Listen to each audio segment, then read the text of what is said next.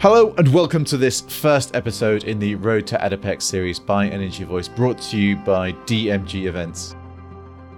The U A E will be at the heart of the global dialogue on the future of energy as policymakers and energy leaders from around the world gather in Abu Dhabi from the thirty-first of October to the third of November twenty twenty-two for Adipec, the world's most influential forum for the energy industry.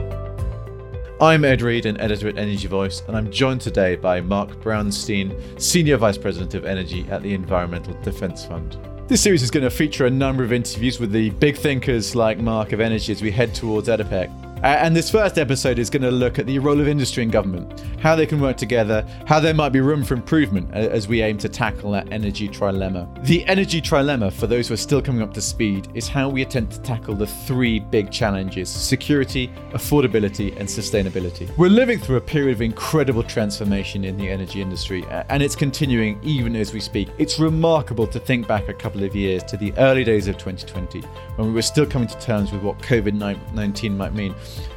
With oil prices now high and, and gas prices higher, of course, it's extraordinary to think of a time when oil, or, or W T I at least, was negatively priced and L N G seemed like an affordable energy import. There was a real point of existential uncertainty for the hydrocarbon industry, a kind of a question of, was this the end? Now, obviously, things look very different. We're at a point when Europe's winter supply situation looks uncertain, and it's clear that the rumoured end of oil and gas, and, and even coal, was premature. The last nine months have seen a, a fascinating reversion in this in these historic energy flows. Europe now is hungry for all the L N G in particular it can find, and, and is also building out new capacity with an increasingly interventionist state support. And European demand has a global impact. Emerging markets in Asia that had been set to take more L N G are being priced out, and there's new competition to find additional sources of gas. The Middle East, Africa, North America, all keen to play a part. But among this snap back to hydrocarbons, we've also seen new questions around sustainability. The progress that we were seeing in terms of a shift to a lower carbon world now maybe seems at least in peril. Furthermore, there appears to be some possibility that countries faced with this sort of systemic energy challenge may be rethinking climate goals and even net zero.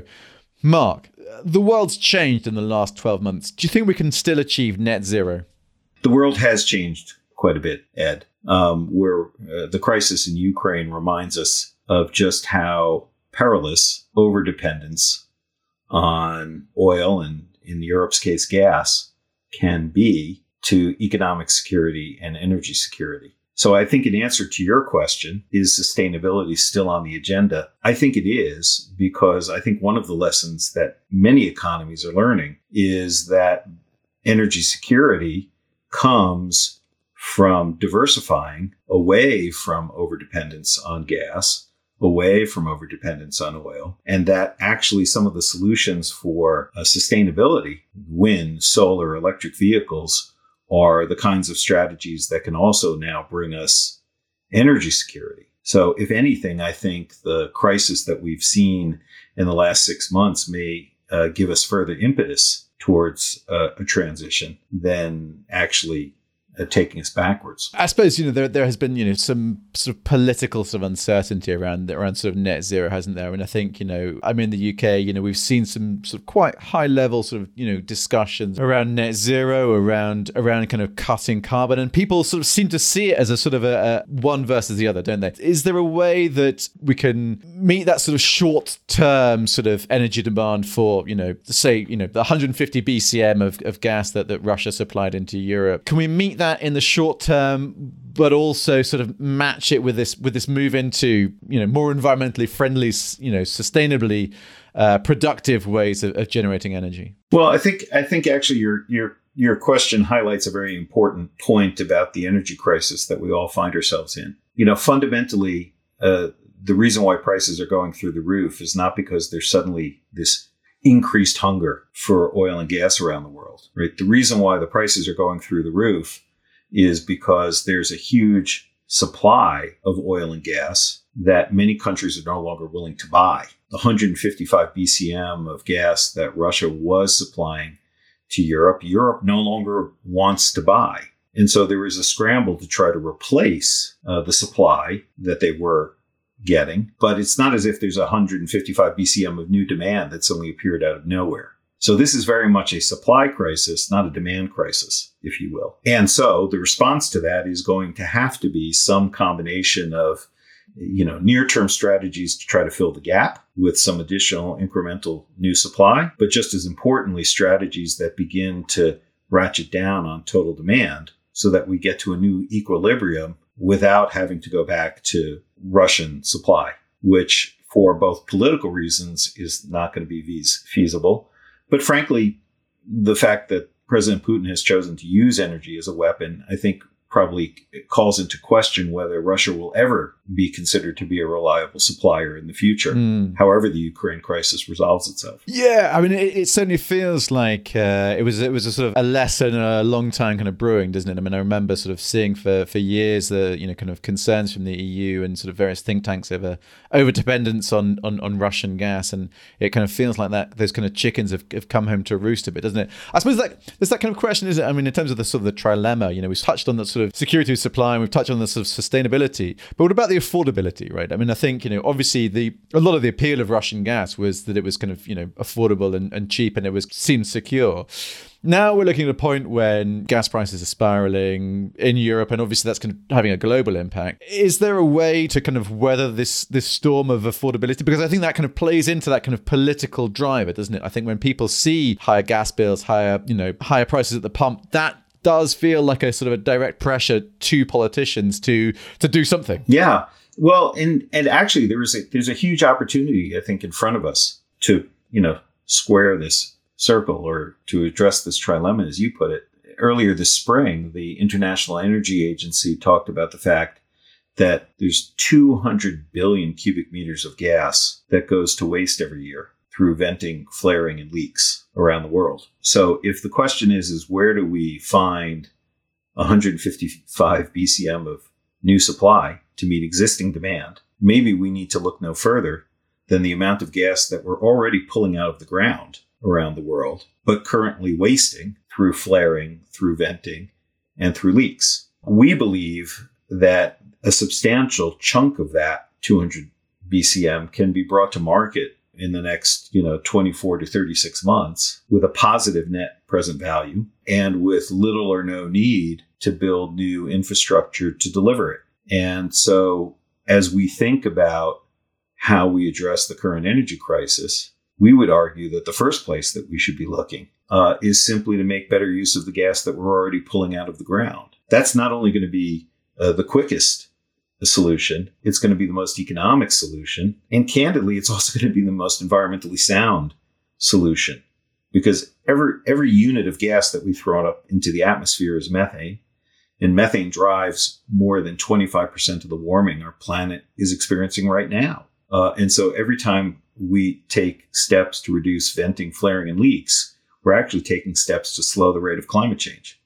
It's a true win-win. Sure. And I, I, I suppose, you know, looking at this sort of, you know, energy trilemma, I mean, obviously, you know, given the, the events, you know, since sort of February, it's it's obviously Europe is kind of dominating a lot of the discussion around sort of geopolitics and, and, and how energy kind of plays into that. Obviously, there are, you know, other parts of the world that they're also playing in, important, you know, roles. Day job, I, I sort of, uh, I spend a lot of time looking at it, looking at Africa and the, and the sort of how the energy trilemma plays out there, right? And I think, so a lot of what you're saying about, about flaring and, and venting, you know, really kind of hits home, looking at Nigeria, for instance, instance and, and the amount of, of gas that's flared in, in the Niger Delta is extraordinary for a country that is short of gas, that is short of power even. This, this sort of trilemma challenge, how does it work in different different regions, right? I mean, because obviously, you know, I, I, I sit here in the U K and I, you know, I have concerns about paying my gas bill, but I think, you know, for the six hundred million people in sub-Saharan Africa who don't have access to electricity, who don't have access to a fridge, you know, let alone power to charge their mobile phone, how do we make that work in a way that is fair, is equitable, is just, but at the same time,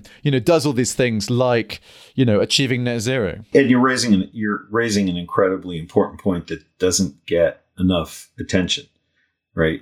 Which is that as we um, work to serve the energy needs of the world, uh, we need to make sure that we're doing it cleanly, but we also make, need to make sure that we're doing it equitably. Look, what I often say to folks in industry is if you take a step back and you look at all of the various analyses that have been done, whether it's the work of the I P C C or the work of the International Energy Agency, there's no credible scenario for achieving the goals of the Paris Agreement, staying below one point five C, um, there's no credible scenario to do that that doesn't involve fundamentally less use of oil and gas into the future than we're currently using today. But it's also true that when you take a step back and you look at those various analyses, that reducing our use of fossil fuels is different from saying we get rid of all fossil fuels. And part of the reason why a climate-safe future may include fossil fuels is because different regions of the world are at different points in their energy transition journey.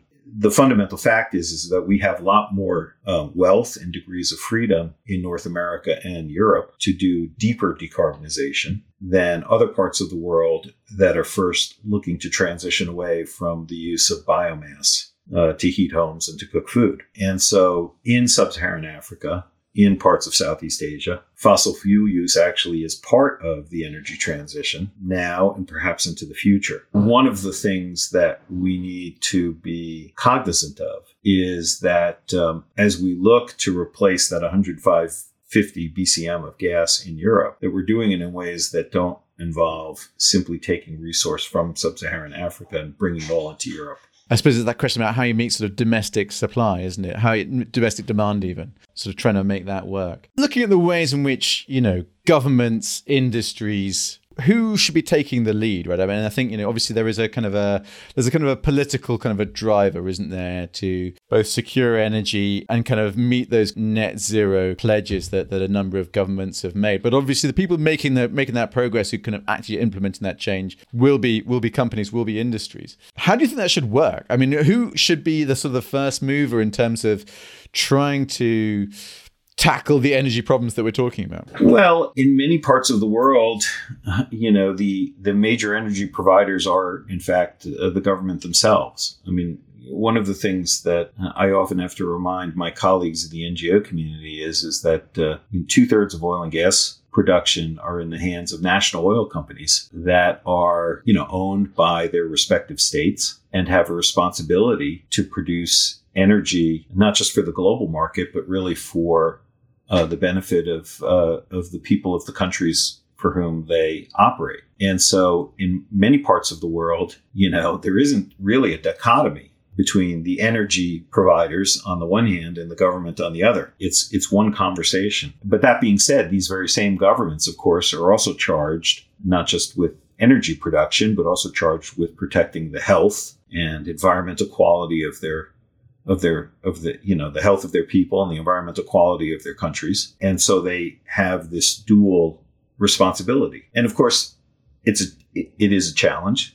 Um, it's not an easy thing to balance those two things, but increasingly countries who are large energy producers are, are looking to do just that. And actually we see in some parts of the world, uh, in the Middle East in particular, where you have the national oil companies recasting themselves as national energy companies who are now looking to take Uh, you know, the revenues and the wealth that's being been created by the oil economy and use it as a jumping off point for creating a more a sustainable energy economy into the future. And that's a positive thing. And it's one of the reasons why we're so um, excited to be participating in the ADIPEC conference, because, you know, many of those uh, leading companies are present at the conference and are actually, you know, sincerely looking for Uh, engagement around energy transition issues, and we're glad to be helpful where we can be.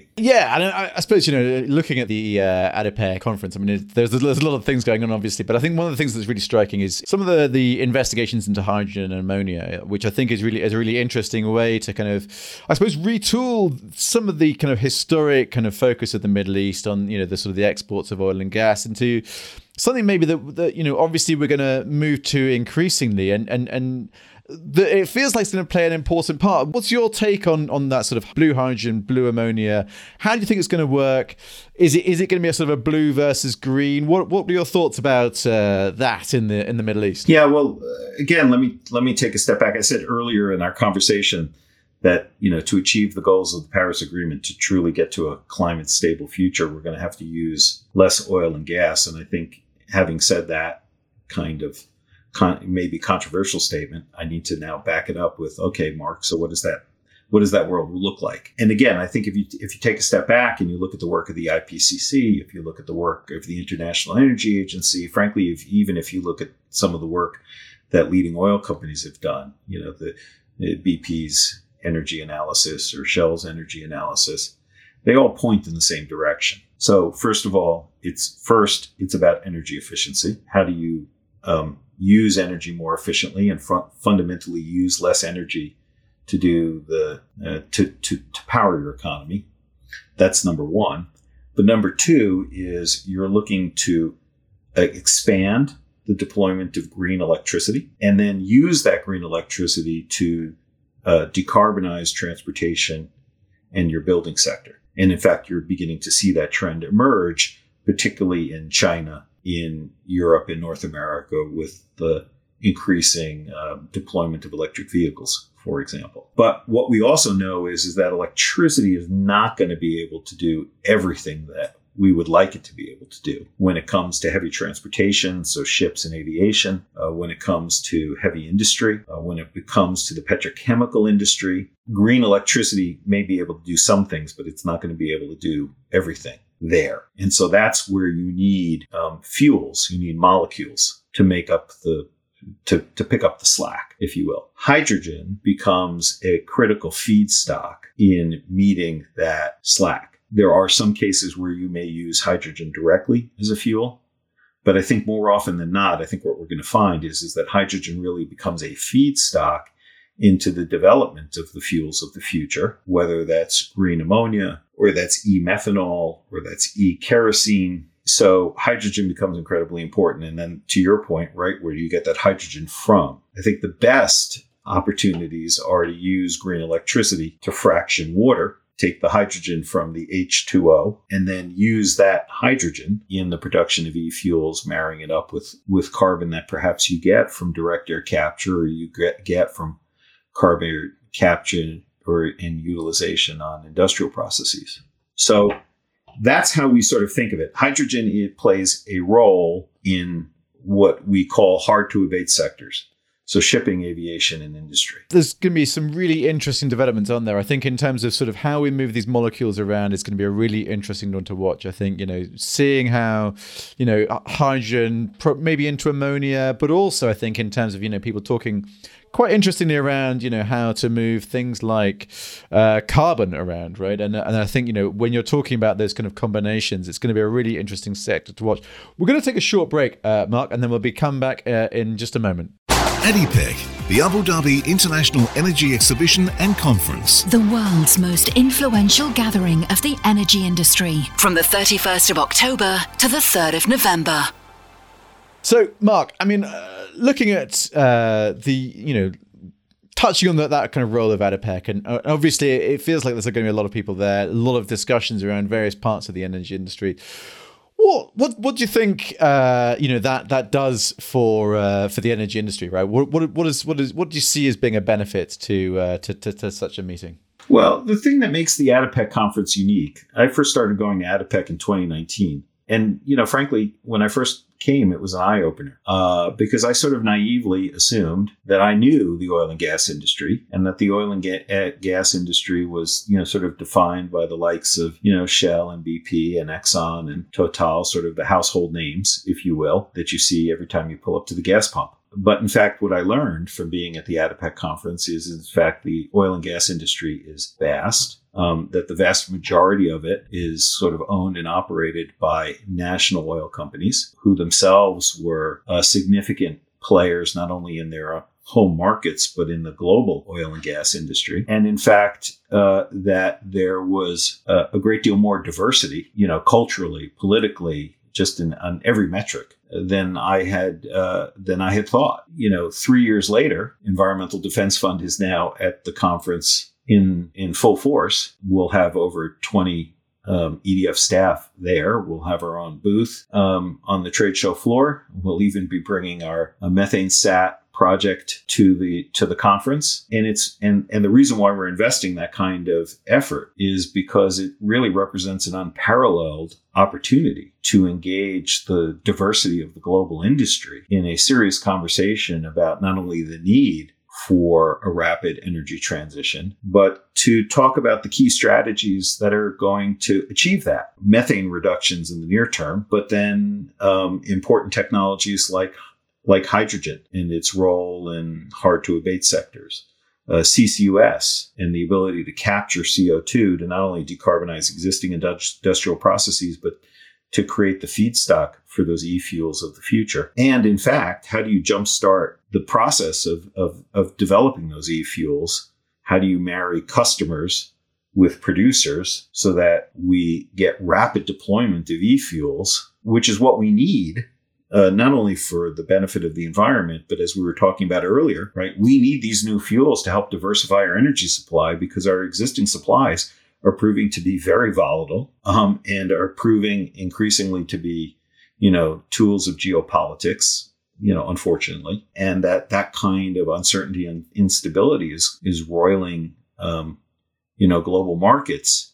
We need diversification just as quickly as we can get it. And uh, so I think for all of these reasons, the ADIPEC conference is uh, is an incredible opportunity to have those conversations and to advance these ideas. It feels also quite sort of notable, doesn't it? I mean, I suppose just, you know, thinking about uh, COP, right? I mean, obviously it's kind of, you know, the sort of the big, you know, we've been sort of talking about sort of sustainability and, and obviously, you know, we had uh, COP twenty-six last year in Glasgow, and it feels that the world has changed since then. But also it feels quite Uh, interesting and, and notable, I suppose, that, you know, we're going into, uh, so COP twenty-seven is going to be in Sharm el-Sheikh in, in Egypt, just after ADIPEC, I believe, and then COP twenty-eight is going to be in the U A E next year.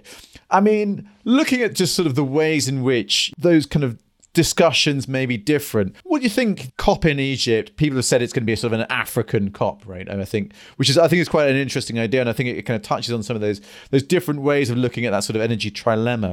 What do you think we might sort of see play out there? Well, I, I, so I think that's exactly right. I mean, so first of all, uh, I, I think it is significant that this next COP coming up in November is being held in Egypt. I, I think for two reasons. One is, is because, of course, you can't talk about decarbonizing the world's economy without talking about energy. And as we've been talking about, you can't talk about energy without talking about access and affordability alongside sustainability. And of course, access and affordability have been long-standing challenges in Africa.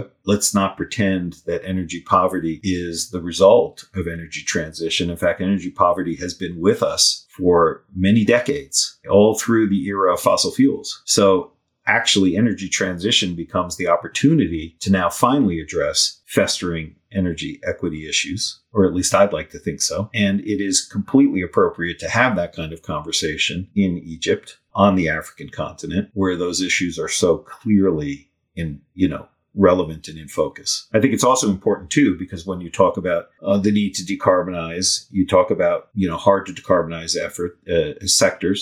Well, shipping is one of those sectors. And of course, shipping is critical to the economy of Egypt, being the, the country that operates and maintains the, the, the Suez Canal, which is one of our major shipping routes in the world. Um, so for both of those reasons, I think it's really significant to be having these conversations in Egypt. I think it's also really significant that the next COP is going to be in the U A E, because again, the U A E is a global energy powerhouse. But the U A E is one is is an example of one of those countries that I talked about earlier, um, that is actively looking to take the wealth that's accrued as a consequence of oil and gas development and now begin to reshape, use that wealth to reshape the economies to be much more about, you know, the energy of the future. So I think it's the U A E has a significant role to play, uh, not just as the host of the COP, but really as kind of modeling the kind of, uh, you know, reinvestment and transition that we would hope all major energy producing countries would be actively engaged in in in in, in doing. Mm, yeah, I'm really interested to see how things play out at uh, particularly in, in, in Sharm el-Sheikh in, in November. I think there's a, there's a perception in, in, in many parts of Africa that Uh, Europe and North America sort of dictate terms for uh, energy generation. It's it's becoming more and more of an issue, and I think the ways in which uh, there is not finance available for things like, you know, gas-fired power plants, for instance, in, in, in Africa and, and other parts of the world, is is a real challenge. And I think to, I think there's a question about of sort of moral authority as much as anything else. I think, you know, the idea of talking about sort of moving to net zero, uh, but not sort of tackling this problem of of how you also give power to people, uh, I think is is a real challenge. And I think the, the the risk that we run, as you say, is is that kind of question around biomass, isn't it? The the numbers are, are hard to come by, but there there are there there's a, millions of people die through burning sort of, you know, bad cooking fuels essentially every year, and these, these are very preventable deaths. And I think the fact that we have not managed to do anything with that is a sort of a stain on, you know, frankly, the sort of the international communities and aspirations. One of my hopes is that the people can can come together in, in Egypt and, and, and really sort of try and uh, think about that in a more sustainable way, in a way that's fair and equitable, in a way that tackles those those, those problems of people dying, right? And I think that's that's not an abstract question. Uh, no, absolutely, for sure. And if you think about the interrelationship between energy and water, for example, it's the same. You know, there there there are parallels there too. Access to energy is is what enables access to, you know, clean and adequate water supply, and energy poverty very often goes hand in hand with scarcity of water supply. So so there's any number of intersections here between public health and public welfare on the one hand, and access to energy on the other. But to be clear, right, you, you said earlier, you know, access to capital in the developing world is critical um, for all types of energy projects, right? So it's not just natural gas-fired power plants, which maybe might make sense in certain circumstances, but it's also true for for large-scale solar development. It's also true for large-scale wind development. And so we need to solve for the access to capital issue um, for uh, the energy future of the developing world generally. It's not specific to fossil fuels. It's it's all it's all energy resources, because because I think what we've learned, certainly we, we see this in the United States, certainly we see this in Europe, is oftentimes the cheapest new sources of energy are, in fact, uh, the renewables, the solar, the wind. Let's make sure that in our push to make energy access in the developing world, that we're not predetermining or condemning those parts of the world to use technologies that we in the more developed parts of the world are already beginning to discard in favor of better, cheaper alternatives. Let's make sure those better, cheaper alternatives are available to everybody. Because as you point out, right, air pollution is a real thing. You know, the reason why China has been working so hard at developing renewable energy is in part because they want to be responsible as it relates to climate. But let's not kid ourselves. The primary uh, driver there is to improve urban air quality. And the reason why they have been moving so uh, so quickly to electric vehicles is to improve urban air quality. Well, so in the name of improving urban air quality in sub-Saharan Africa, let's make sure that those countries have also have access to the same technologies that China's using to address its air quality, renewables and electric vehicles, that Western Europe is using, that North America is using. Let's make sure that those technologies are available in sub-Saharan Africa well, as well. That, I think, is uh, a critical challenge. Certainly, I, I think I think that's a, that's a really fair point. And I think, yes, as you say, that the transfer of technology could be a real game changer. And I think, yes, absolutely, it's it's a really good point to say, look, let's just provide energy the best that we can, right? I mean, because as you say, energy is an enabler. It, it it lets people live happier, more productive, more healthy lives in all those ways. And I think that's that's a really fair point. Um, but just as a sort of a final question, you know, obviously we're sort of looking ahead. We're sort of talking about ADIPEC. We're talking about COP. We're talking about the next COP. If the, if you could change one sort of part of the uh, the of the of the energy world, one one aspect, one problem, what sort of top of your list? What what what would you look to change in the next uh, say twelve months? Well, I, I think the I think the single biggest, biggest challenge facing the global oil and gas industry, the global energy industry, is um, how you make significant progress in the near term. You know, there are many uh, countries and companies that have now enunciated, you know, net zero by twenty fifty targets, which is great. Right? You have to you have to have a sense as to where you're trying to go if you're going to get anywhere. Right. But I think what the world is looking for, what civil society is looking for, frankly, what the kids around the world are looking for, is evidence that people are doing stuff now. You know, we've we've not only lived through a chaotic year in terms of geopolitics, right? We've lived through a chaotic year in terms of climate. If you think about the floods in Pakistan, if you think about the, the droughts uh, that we've experienced in Europe, if you think about the wildfires that we've experienced in the American West, if you think about, you know, um, the, the, you know, the, the drought that it has existed in China, um, we're seeing the climate crisis bear down on us in very tangible terms. And what this is telling all of us, or should be telling all of us, is that we don't have a moment to lose in terms of making real reductions right now. So it is great that everyone is focused on what the end game needs to look like, where we need to be in twenty fifty or where we need to be in twenty sixty. It's not going to make a bit of difference if we're not focused on making reductions today. That's why, you know, reducing methane emissions from the oil and gas industry becomes so incredibly important, because those methane That methane pollution is driving twenty-five percent of the warming that we're experiencing right now. It is also a tremendous waste of an existing energy resource. So it is a golden opportunity for the industry to make a material difference on all the things that you and I just talked about: affordability, um, access to energy, and sustainability. So uh, the methane opportunity, but what else can the industry be doing? How quickly can we be moving to the kind of uh, sustainable aviation fuels that truly are next generation, uh, that don't involve plowing under our forests or our farm or, or, or our food supply in the name of aviation?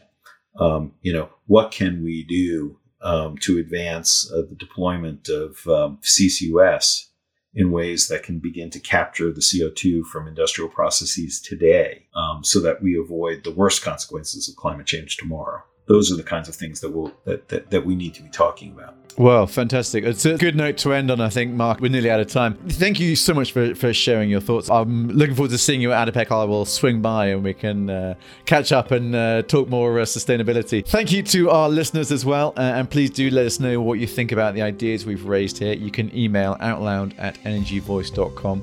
Uh, and if you'd like to be part of the conversation and share your story with the energy industry, you can email outloud at energy voice dot com. Too. I'd also love to take this opportunity to remind you that the Energy Voice team has a regular podcast, so please search for Energy Voice Out Loud wherever you get your podcasts to get this free essential briefing every Friday. At the same time, I'd love to give you a gentle nudge to register for, for ADIPEC. According to the latest stats, I saw there's something like one hundred fifty thousand people due to attend, twelve thousand delegates, twelve hundred speakers, something like fifty-four N O Cs and I O Cs. It's going to be a big show. So this is the uh, first episode of the Road to ADIPEC series. Uh, the second episode will drill down further into the questions and some of the solutions, hopefully, to Europe's energy crisis. So please keep an ear out for that. But for today, I've been Ed Reed. Thank you for listening.